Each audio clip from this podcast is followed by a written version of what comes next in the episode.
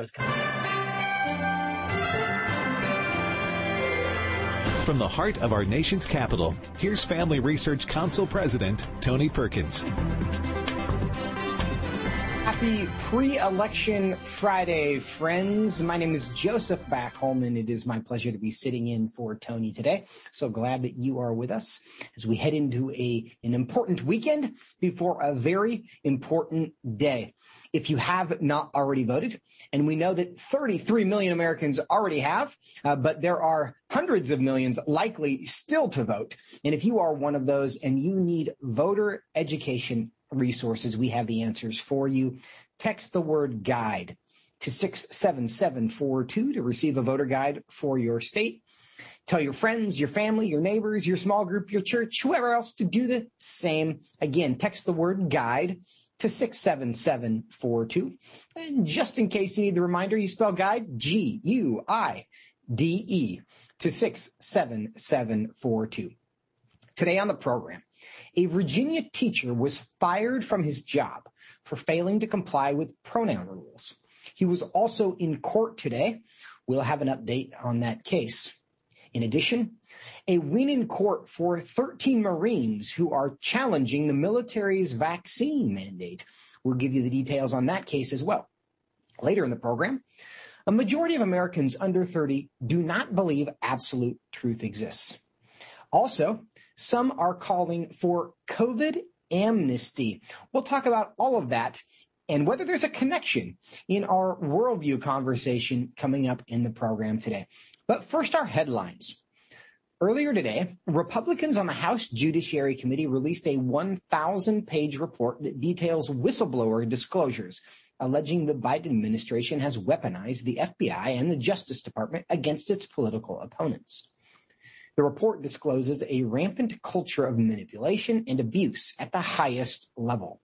Joining me now to discuss this is U.S. Representative Andy Biggs. He is a member of the House Judiciary Committee, which released today's report. He represents Arizona's 5th District.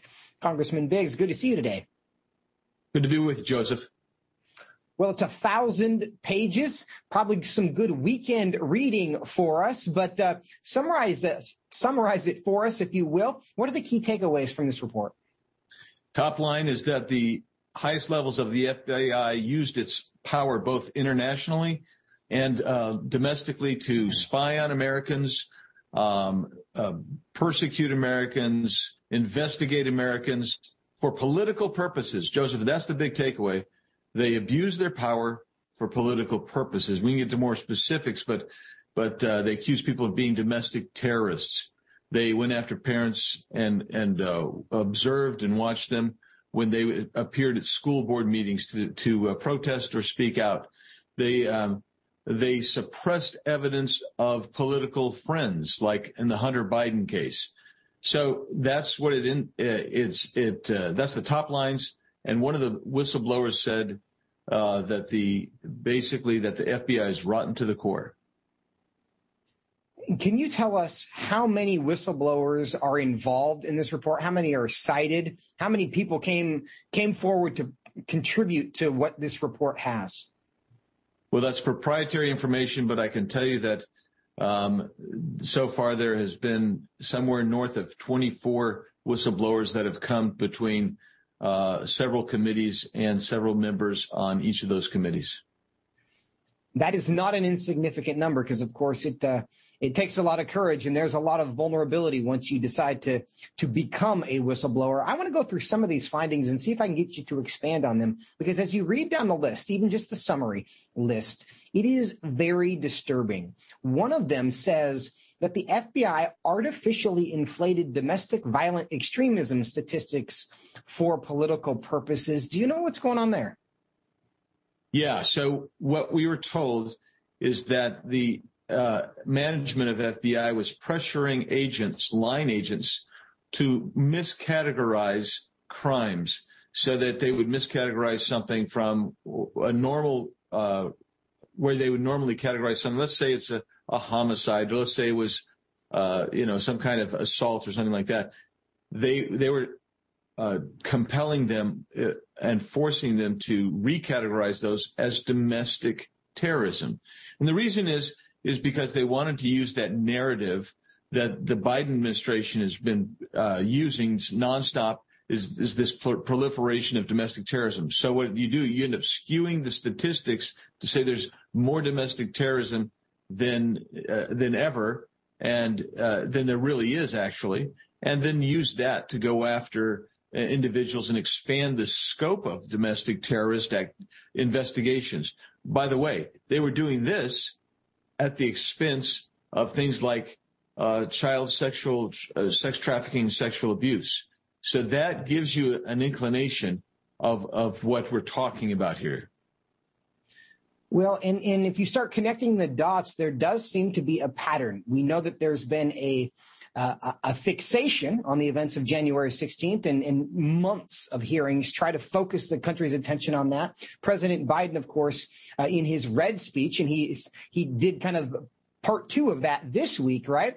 Where he talks incessantly about MAGA Republicans and the extremists. And there really does seem to be, and this seems consistent with that pattern, uh, an, an attempt to um, identify and label and marginalize political opponents as people who are not merely political opponents, but as dangerous. And, and what you're suggesting here, what the report is suggesting, is that the Department of Justice is part of that?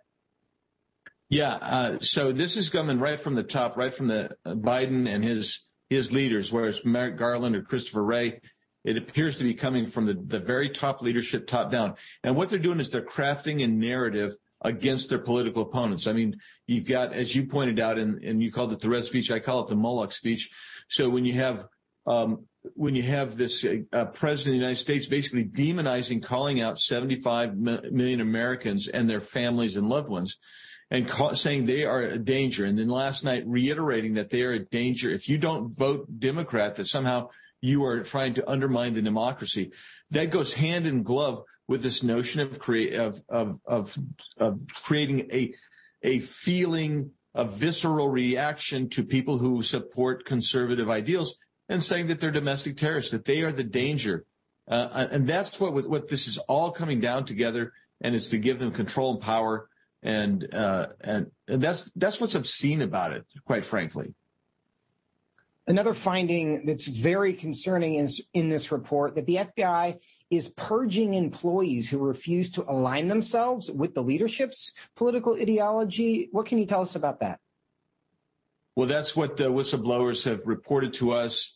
Uh, is that is that just just like I was talking about, where you had management kind of pressuring line agents to fudge the statistics and data, you're also having people uh, denied promotions, um, taken off assignments, and basically kind of pushing them out um, when they when they have divergent political interests. So if they're conservative, out they go, um, and it's been infiltrated by Marxists, and that's that's consistent with all of institutions in America today have been infiltrated by the left, hard left Marxist and apparently now we're finding out that even our the highest levels of our police apparatus at the federal level, DOJ and FBI, are also so uh, infiltrated. Now, the Department of Justice has been pu- pushing back on accusations like this for quite some time. Here's Attorney General Merrick Garland from August 11th of this year. Let's play clip one. Faithful adherence to the rule of law is the bedrock principle of the Justice Department and of our democracy. Upholding the rule of law means applying the law evenly, without fear or favor. Under my watch, that is precisely what the Justice Department is doing. Congressman Biggs, that's what I want the Attorney General to be saying. Uh, are we not to believe him? Well, I, I, I, don't only want him to be saying that, I want him to be doing that and making sure his department's doing that, but they're not doing that. What they did is is they got in cahoots, and you're going to, as we we've seen this with regard to investigating parents who show up at school board meetings and they put a ter- kind of a, a label or a tag on them, a special tag as they watch. And for what reason? Well, uh, you had the school board association, uh, National School Board Association working with this administration to try to come up with a way to go after parents. And so that's not, that doesn't mean that you're applying the law evenly. I mean, if you were applying a law evenly and we are a rule of law country, guess what? then that's how you preserve and protect freedom. But that's not what's happening here. The, the contrary to the school board issue, you have the Hunter Biden issue. How long did they have that laptop before anything began to break on that? Oh, over a year. And they still haven't uh, investigated. They still haven't proffered any charges. And uh, we've seen all kinds of indications that that, that that laptop has indications of criminal conduct. Well, that's not even handed either. So you're protecting your friends and going after your political adversaries. Congressman Biggs, do you expect any kind of response from the Department of Justice, or is this an issue that uh, will only be um, dealt with, will get a response uh, should congressional hearings take place if the Republicans take control of the House?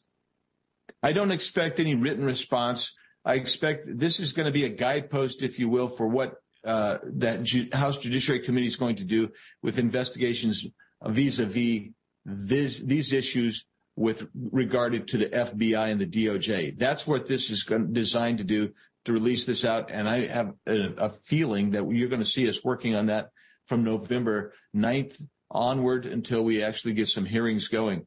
But it's not going to be this witch hunt like you have with uh, the, the Democrats, the Alinsky style, Rule 12 in particular, where you freeze and isolate and personalize everything. This is going to be going at tell us the truth. We want the truth. We have to clean this up uh, you know, as we go forward, we're going to make sure everybody's due process rights are protected. One other shocking part of this report, a whistleblower alleges that he was told sexual abuse material investigations were no longer an FBI priority. That's outrageous. What can you tell us there? Yeah, in fact, that's that's one of the most uh, disturbing portions of this is that they traded in this inve- these investigations of domestic, so-called domestic terrorists and fudging those numbers so they could go after more domestic terrorists, more political adversaries. And they traded out these very serious crime of sexual abuse, uh, sexual pred- predation crimes Uh, for that. They just squeezed those out and said those no, are no longer a priority. That is absolutely the, one of the most dangerous and disturbing aspects of this report. And that will we, we hope to get to the bottom of that and expand on that and part of the investigation as well. Well, we've noted the FBI and the DOJ's reticence to protect pro-life pregnancy centers and churches who have been subject to more than 100 attacks. But there are people uh, within the uh, Christian community, within the pro-life community, calling for prayer vigils outside these centers during elections. Do you think uh, prayer can accomplish what the uh, Department of Justice may not be accomplishing? Well, we we all need to put our faith in God and and hope uh, have our hope in Him as well, because uh, it, obviously putting your trust in the arm of the flesh is not the answer uh, in all things. It should it should be helpful because we live in this country that was designed to give us freedom of, of religion and speech and assembly, but uh, we're seeing that abused by the arm of the flesh today. So I would say, uh, work as if everything depends on you, but have faith and trust in, in God and that things are going to work out. Because I do believe they will work out uh, as we as we do our part and trust in Heavenly Father. And that's why we can be happy warriors. Congressman Andy Biggs, thanks so much for your time today. Thanks, Joseph. Coming up next, oral arguments took place at the Virginia Supreme Court today in a case involving a teacher who was fired for failing to comply with pronoun rules at their school. We'll give you details on his case and that argument when we come back. Stay with us here on Washington Watch.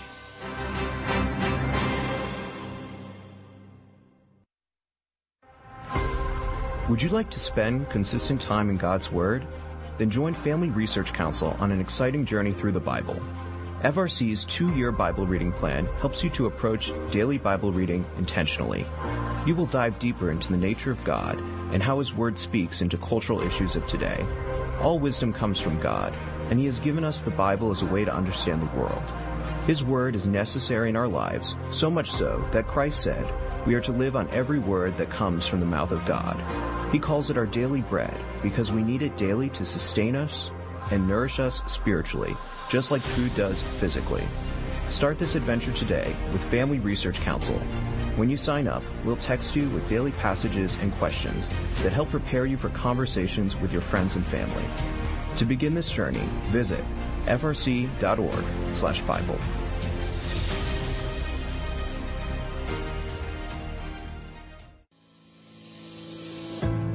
1 Peter 3:15 instructs us to always be prepared to give an answer to everyone who asks for a reason for the hope that we have. The mission of FRC's online Center for Biblical Worldview is to carry out that verse by training Christians to advance and defend the faith in their families, communities, and the public square, as now more than ever we need to be grounded in the truth of God's Word. The Center for Biblical Worldview provides amazing written resources for a wide range of relevant issues, including biblical stances on voting, religious liberty, abortion, marriage, and sexuality. Each of these topics comes as a free downloadable PDF version, abbreviated version, and Spanish translation, along with the prayer guide. To access this written series or to sign up for the Center for Biblical Worldview's monthly newsletter, visit frc.org slash worldview.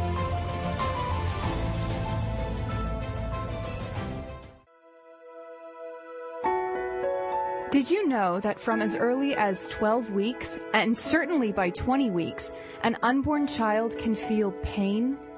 Did you know the issue of pornography is growing among women?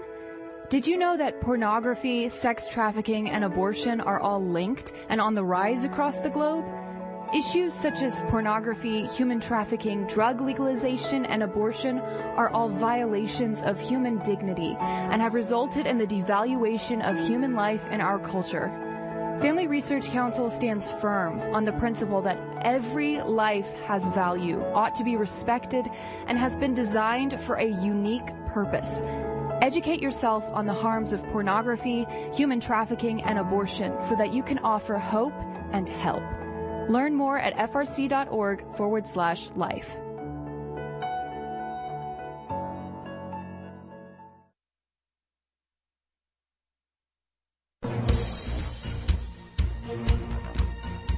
Welcome back to Washington Watch. I'm Joseph Backholm sitting in for Tony today. The website is tonyperkins.com where you can find this and every episode of Washington Watch. Our First Amendment is a cherished right the right to speak our minds, regardless of whether the government endorses our speech or not. But what if the government feels the need to compel you to say things that you don't want to say? Well, that is what my next guest faced, and he received his day in court today after being fired from resisting compelled speech. Peter Vlaming, a former Virginia school teacher, and his attorney, Chris Schandevel, join me now to share his story. Peter and Chris, welcome to Washington Watch. Thank you, Joseph. So glad to have you. Now, Peter, uh, we'll get to Chris in a moment about some of the legal arguments, but give us some background on how your case came to be. Sure, no problem. Uh, four years ago, uh, I explained to my school administration how I was handling the fact that one of my students, a 14 year old girl, had decided to adopt a male identity. I explained that, okay, I got have this student. I've had her for two years. Uh, she's a great student. I like her a lot. Glad she's in my class. Uh, I'm adopting her new masculine name. I've even uh, had all my students uh, choose new French names for the beginning of the year. We have French names in French class as part of the cultural lesson. And we so I had them all choose new French names. This is French year two. Uh, so she, she wouldn't be singled out. I'm trying to accommodate her as best as possible. And I explained to my administration okay, I'm using the new masculine name, but uh, and I'm avoiding feminine pronouns uh, in her presence to not be provocative, not to provoke her, but uh, I'm not using masculine pronouns either because uh, because I can't because uh, she's not. Uh, she's not a boy. I respect the fact that she can believe the way she wants about human nature, but I don't share her belief. I don't share her family's belief about the fluidity of gender. And my uh, um, the, the, administration responded by uh, uh, turning up the heat and saying, "Well, uh, you will use masculine pronouns to refer to the student, uh, even when the student isn't present, uh, even when there are no students present, even if it's just colleagues at the school. And if we think that you're using the new name, even though it's a masculine name, when you could be using a masculine pronoun, we'll fire you." And and I, I, I was you know kind of deer in the headlights absurd, but that was that was the ultimatum, a written ultimatum that was given to me. And so, how long did it take from that ultimatum to from, from then until you ultimately were separated from your job? Well, it happened pretty quickly because uh, the, the there's a spark to the powder keg. It was Halloween 2018. I was doing a lesson on the catacombs of Paris, which are tunnels under the city where they stacked up bones that were exhumed from overflowing grave sites and uh, cemeteries in Paris. And uh, we had a set of virtual reality goggles, about maybe 20, 25 of them. Uh, and you could, we were going to take a virtual tour of the catacombs. But in order to do that, you had to be divided into two. I divided the students into pairs so that one student could wear the reality, virtual reality goggles, and the other student can make sure they weren't bumping into things. And we went out into the hallway where there are less obstacles, and I'm supervising the activity. And I noticed that the, the student in question, uh, her partner isn't paying attention, and she's about to uh, walk into a wall. And I shouted out as a reflex, "Don't let her hit the wall." And the the fact that I used her, which I uh, inadvertently used because I had been avoiding using feminine pronouns in class, uh, caused uh, uh, caused how can I say une vive réaction, okay. Uh, a violent reaction, not a violent reaction, but by the end of the day, I was I was let go. I was. Uh, it, it caused a reaction for yeah. sure. Now, I, I, want to bring in your attorney, Chris Schandevel from the Alliance Defending Freedom, who's representing you in court. Chris, welcome to the show. Hey, thanks for having me on. Well, thank you. And, and we've just heard a bit of the facts of the story. You're making legal arguments in court. Tell us about the hearing today. Tell us what you're arguing on Peter's behalf. Sure. So we were in the Virginia Supreme Court today, uh, raising uh, Peter's case and his claims. then our, our primary claims are that, you know, Peter's case is a case about compelled speech. He wasn't fired for anything that he said or for anything that he did. He was fired simply for what he couldn't say in good conscience. The school attempted to force him uh, basically to endorse their ideological views about sex and gender identity by trying to force him to use biologically incorrect pronouns, and he just couldn't do that, so they fired him. Uh, constitutionally, uh, that makes that makes this his case very strong under our constitutional free speech protections uh, and constitutional protections for the free exercise of religion. You know, when when someone, when when any of us, you know, it's one thing to tell um, a teacher, you know, there are certain viewpoints that we're fine with you expressing outside the classroom, uh, but you know, when you're in the classroom, you need to focus on French, you need to focus on math. Um, but to, to take it to the next step and to say you actually have to affirmatively mouth these words that you fundamentally disagree with, or else we'll fire you. Uh, that raises the stakes in terms of the constitutional violation. So that, that's the case that we were making today in front of the Virginia Supreme Court, uh, and we were very pleased with how the arguments went. And you may have answered the question, but in about 30 seconds, how do you feel after the arguments? Do you, do you, are you confident in victory? Uh, so I, I, never like to make predictions based on how oral arguments go, um, but I will say that we felt very good about about the the questions the justices were asking. Um, they were very engaged. Uh, they they seemed to really understand one uh, just how important this case is, uh, and and then two, you know, just how serious of a violation it is um, to actually compel someone uh, to speak messages that violate uh, their core beliefs. So we got great questions from the justices, um, and like I said, I don't like to make the predictions. Uh, but we do feel very good coming out of the argument today. That's great news. Peter, I want to bring you back on for the last word here in about 30 seconds. This has cost you a lot in your life. Would you do it again? Yeah, there, there are some hills that are worth dying on, and, and this is one of them. Uh, it was uh, a pretty clear cut for me uh, what needed to happen. That this is this isn't something I could go along with. So yes, well, I would I would I would do it again. We're encouraged to hear that. We're we're encouraged by your your bravery and your courage because really when you win in this case, and we pray that you will, we all win. So Peter Vlaming, Chris Schandevel, thank you both for your time today and your uh, efforts in this battle. Thank you so much. Thanks so much.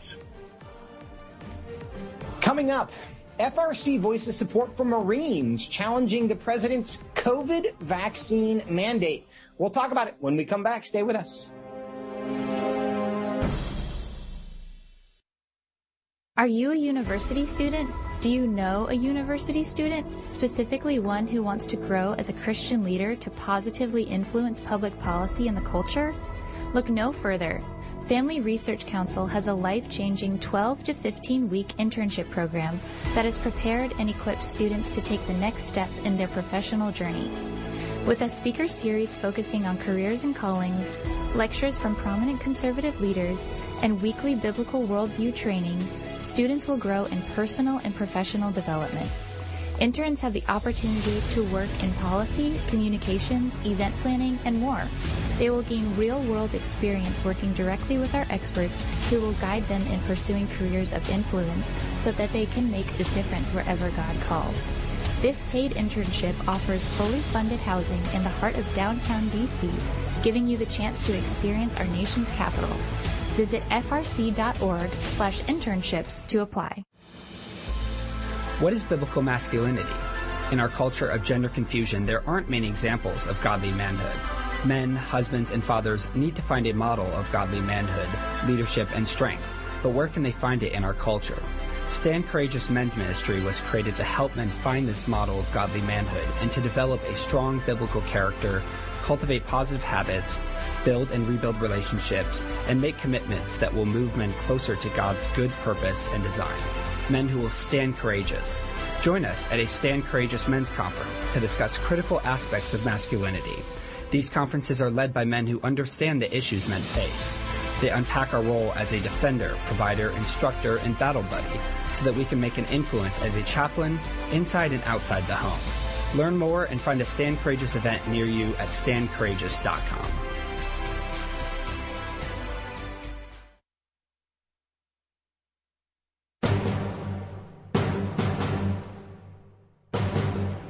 Welcome back to Washington Watch. I'm Joseph Backholm sitting in for Tony. Tony will be back in the chair with you on Monday. In response to a lawsuit filed by Family Research Council, a federal judge has granted class action status to 13 Marines in their fight against the military COVID 19 vaccine mandate.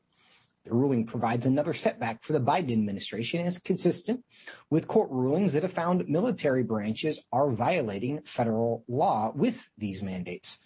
What will this mean going forward, both for the 13 Marines and the military vaccine mandate in general? Joining me now to discuss this is Ken Klukowski, a former senior counsel in the Civil Rights Division of the U.S. Department of Justice and a former special counsel in the White House's Office of Management and Budget. He has also litigated constitutional cases at the U.S. Supreme Court. Ken, welcome to the show. Thanks for having me. It's great to be back. Good to see you today. Tell us about the ruling today from the court, what this means for this case. Well, it's where the class certification happened a little while ago, so this is now to the next step. And what's going on is a 3,700 U.S. Marines had have a religious objection to taking one of the COVID 19 vaccines. And they all requested religious exemptions from the Pentagon. Uh, the, the Pentagon uh, denied all of those. In fact, we started out with closer to 7,000 Marines but thousands were already discharged before we could get court relief. There was uh, another law firm based out of Florida that does great religious liberty work. And as they were litigating this and they sought a class wide certification to cover all 3,700 remaining Marines, while they were doing that, there was one Marine captain who was essentially put on notice that he was going to be immediately kicked out the military, that he was going to be discharged. And so the judge quickly entered an order in his case, and then DOJ appealed that up to the U.S. Court of Appeals for the 11th Circuit, even while the other 3,700 Marines were still in that Florida court in Tampa. And so as a result, 13 U.S. Marines that, uh, that my law firm represented in the Southern District of Texas Uh, and so they are encompassed in this broad class action for the Marines. Nonetheless, because this one Marine captain got ruled on first, and his appeal is first before the federal appeals court, it also freed up our original clients to be able to file their own brief participating in his case so that we can ask the federal appeals court to hand down a broad, robust decision protecting religious liberty just in the case of this one captain so that when the entire class action appeal is decided a few months from now, this first decision will automatically then be extended to cover all 4,000 Marines. Now, what I know that's key... kind of in the weeds procedurally. I know that's kind of a complex no. setup, but that's how we found ourselves here. No, I think we got it. There, there, there's a pioneer in this case, and if he wins, then we think everyone can win. If I summarize that quickly, yeah, yeah, that's a great. That is a great way to sum it up. That's exactly right. This one Marine charged ahead first, and so by coming to reinforce him early on, it can cover the main force when everyone else's day comes before the court. Now, one of the critical arguments in the briefing in this case is that the government has failed to prove long-term efficacy of the vaccine. Why is that important? Well, I'll tell you, this is stunning because the legal framework, whenever uh, whenever an action by the government burdens a fundamental right, or at least certain rights, like the free exercise of religion, and also a federal statute here, the Religious Freedom Restoration Act, or RFRA, as we call it for short, the legal standard for both is called strict scrutiny. And when strict scrutiny is involved, it means a court starts out with the assumption that what the government did is illegal. That's the default. If no one does anything, the government loses because the court has to presume when strict scrutiny is involved that what the government has done is unconstitutional. The burden rests entirely on the government to save it, and they have to do that by two things. They must argue how their action is narrowly tailored to achieve a public interest that is truly compelling in magnitude. And then second, they need to back up both halves of that, both the narrow tailoring and the compelling interest. They have to back it up with evidence. The court just doesn't go with their say so. They have to, like in a case like this, provide medical scientific data. And in this case, what the Pentagon was saying is that requiring every service member to get a COVID-19 vaccine is absolutely necessary to achieve the government's compelling interest of stopping the spread of COVID 19. And so our argument was coming in saying, you have no evidence that the vaccine taken one time, just a one time vaccine, which some of these Marines, some Marines could have gotten, you know, a year and a half ago, to say you have to show that that actually does stop the spread of COVID 19 or the Pentagon's vaccine mandate is not narrowly tailored, meaning it would be struck down in court. Well, the CDC has recently acknowledged that the COVID vaccine does not stop the spread of the COVID virus, which makes me think if that's going to be relevant in, in these decisions, and we think it's a, it's obvious, but uh, of course the wheels of justice turn slowly. But Ken, last question I think I have for you on that, because the CDC has said the COVID vaccine does not stop the spread of the coronavirus because the president himself has said that the coronavirus epidemic is over. Why do they continue to enforce these MAC these uh, mandates in about 30 seconds? Well, I'll tell you that you know at FRC, Tony Perkins, General Jerry Boykin, and Ken Blackwell have been leading the fight all the way for religious liberty in the military on this issue.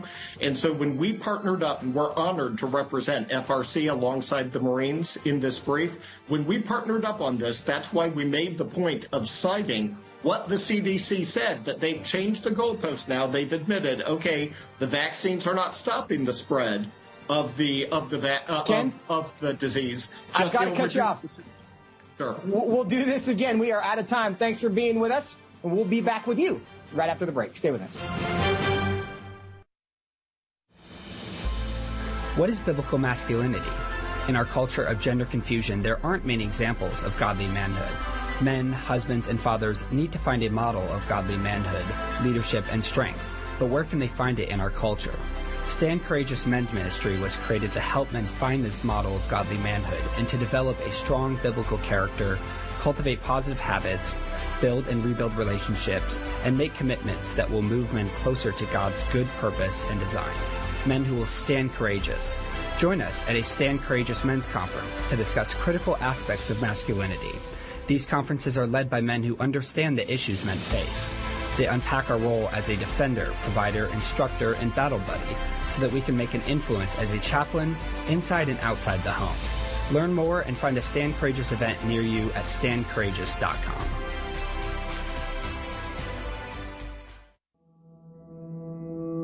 With the increase in tech censorship of conservatives and Christians, Family Research Council created a tech subscription platform to be sure we don't go completely dark due to censorship. It is important to us that we stay connected with you and that you stay informed. So if we get canceled, you can still access updates on faith, family, and freedom. How? Just text STAND to 67742 to sign up for our text alerts, and you will get FRC's content straight to your phone. Again, just text STAND to 67742 and you will get alerts on the biggest stories of the day. With just a simple text, always have access to our content and stay informed and connected with like-minded community. Text S-T-A-N-D to 67742. That's STAND to 67742.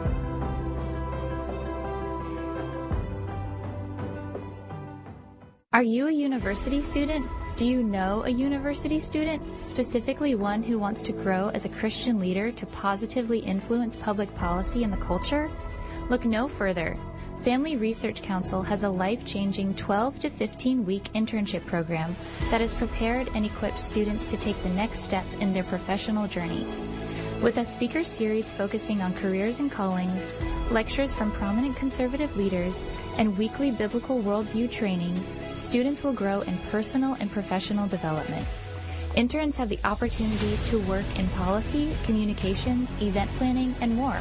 They will gain real-world experience working directly with our experts who will guide them in pursuing careers of influence so that they can make the difference wherever God calls.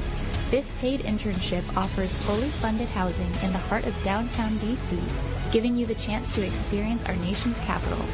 Visit frc.org slash internships to apply.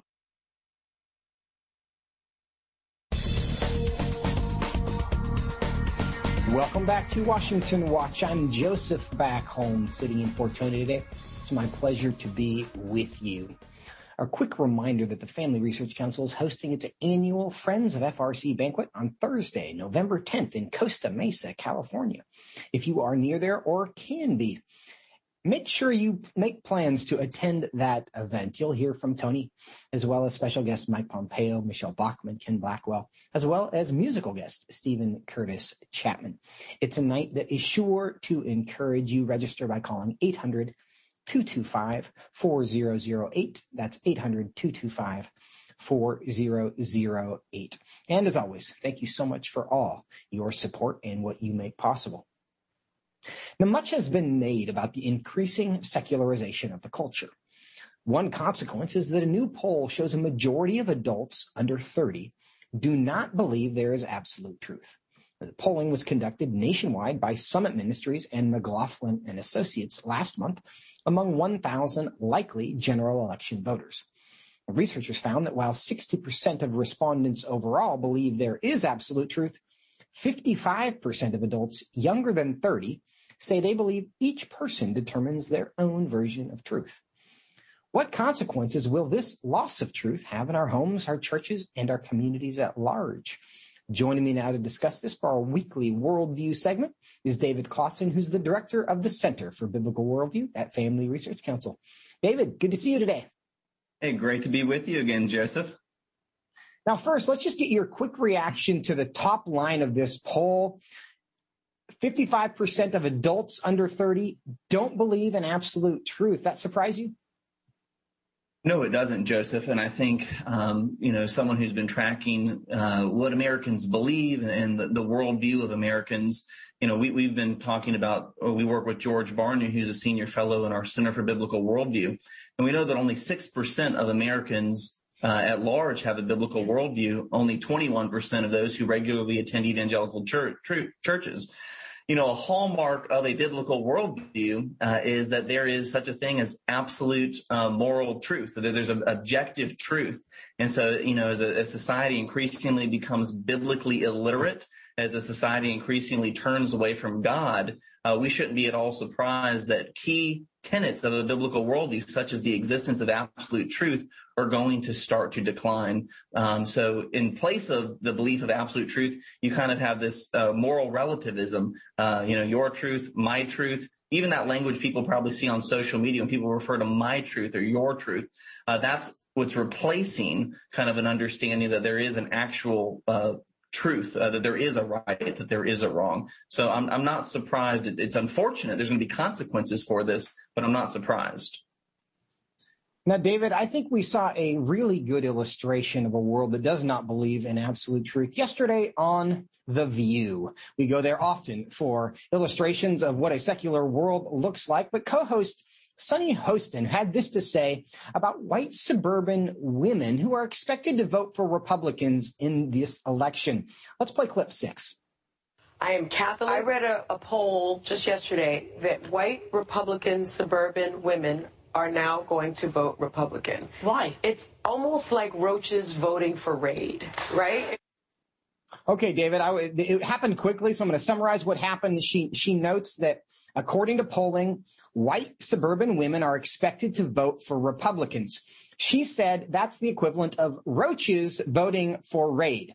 Now, the analogy there she makes white suburban women are roaches. Um, you couldn't make that in many other contexts and keep your job.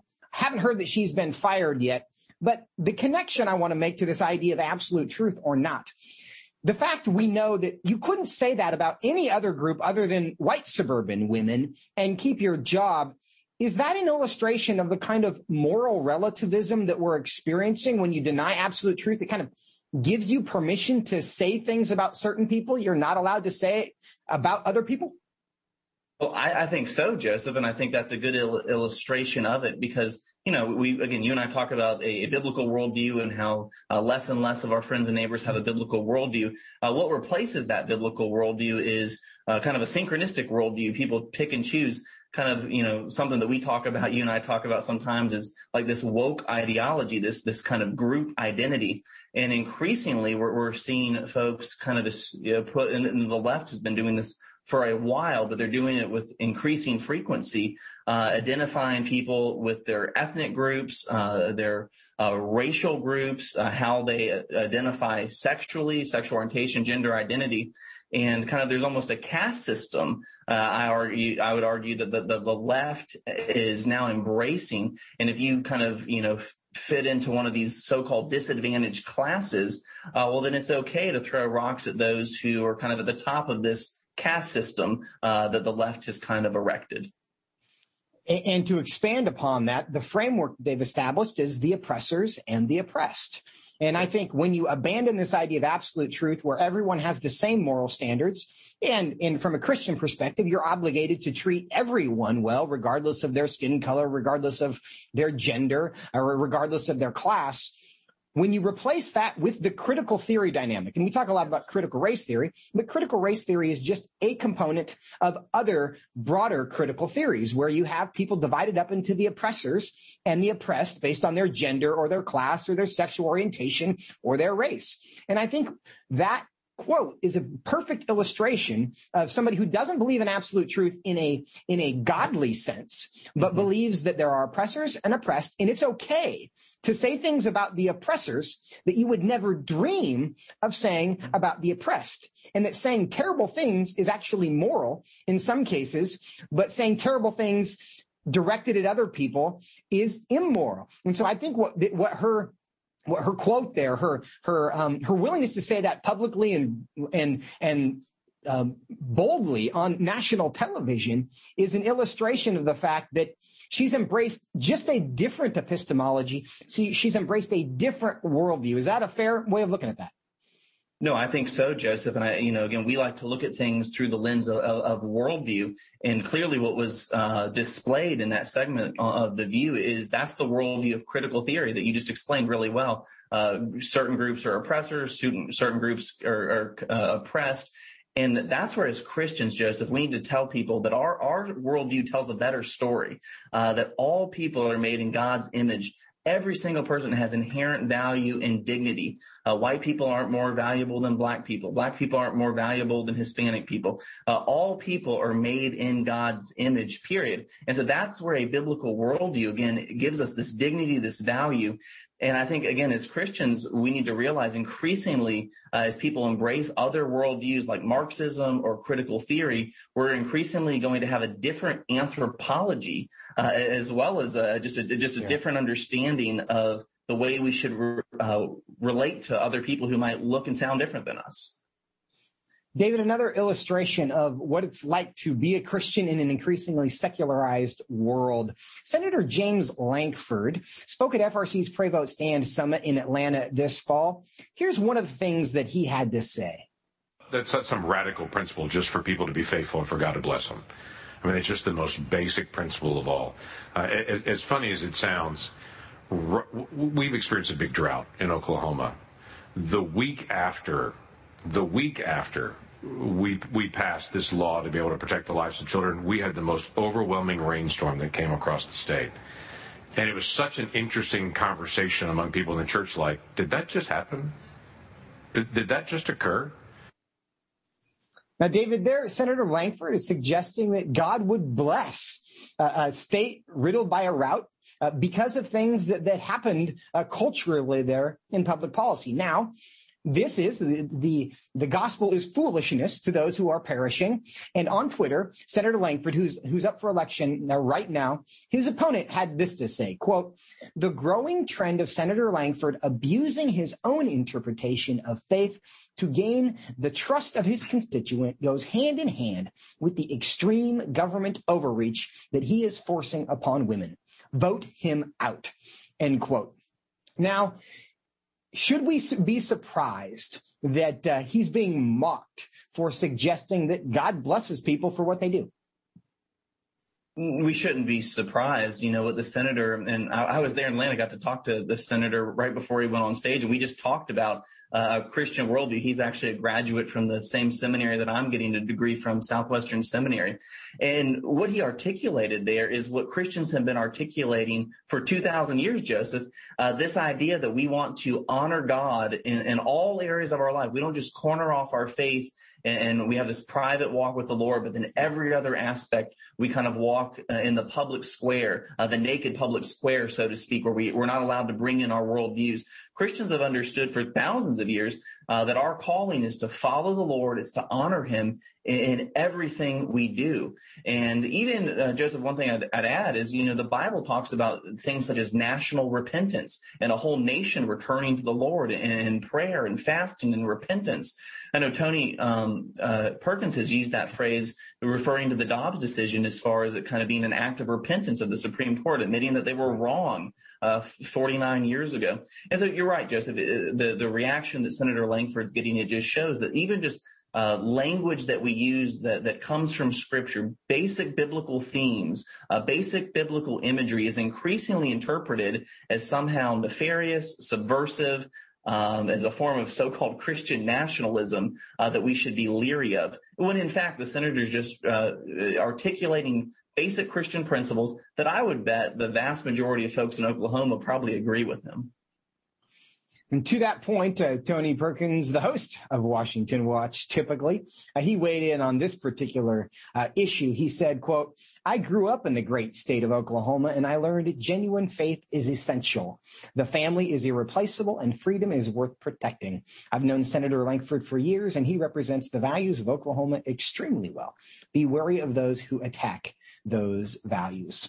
And I have a feeling the uh, voters of Oklahoma are going to agree uh, with Tony on that particular point. David, one other story I want to cover with you as we do our uh, tour of the world on biblical worldview and uh, and moral relativism. There's an article this week in the Atlantic uh, calling for COVID amnesty. Now we know that there was a ton of disagreement about COVID policy closing schools, closing businesses, keeping people away from their loved ones as they died, canceling weddings, a whole host of things that happened, right? And we're now beginning to realize the fallout of that. Kids are years behind uh, in their educational careers. Uh, math scores are bad. Language scores are bad.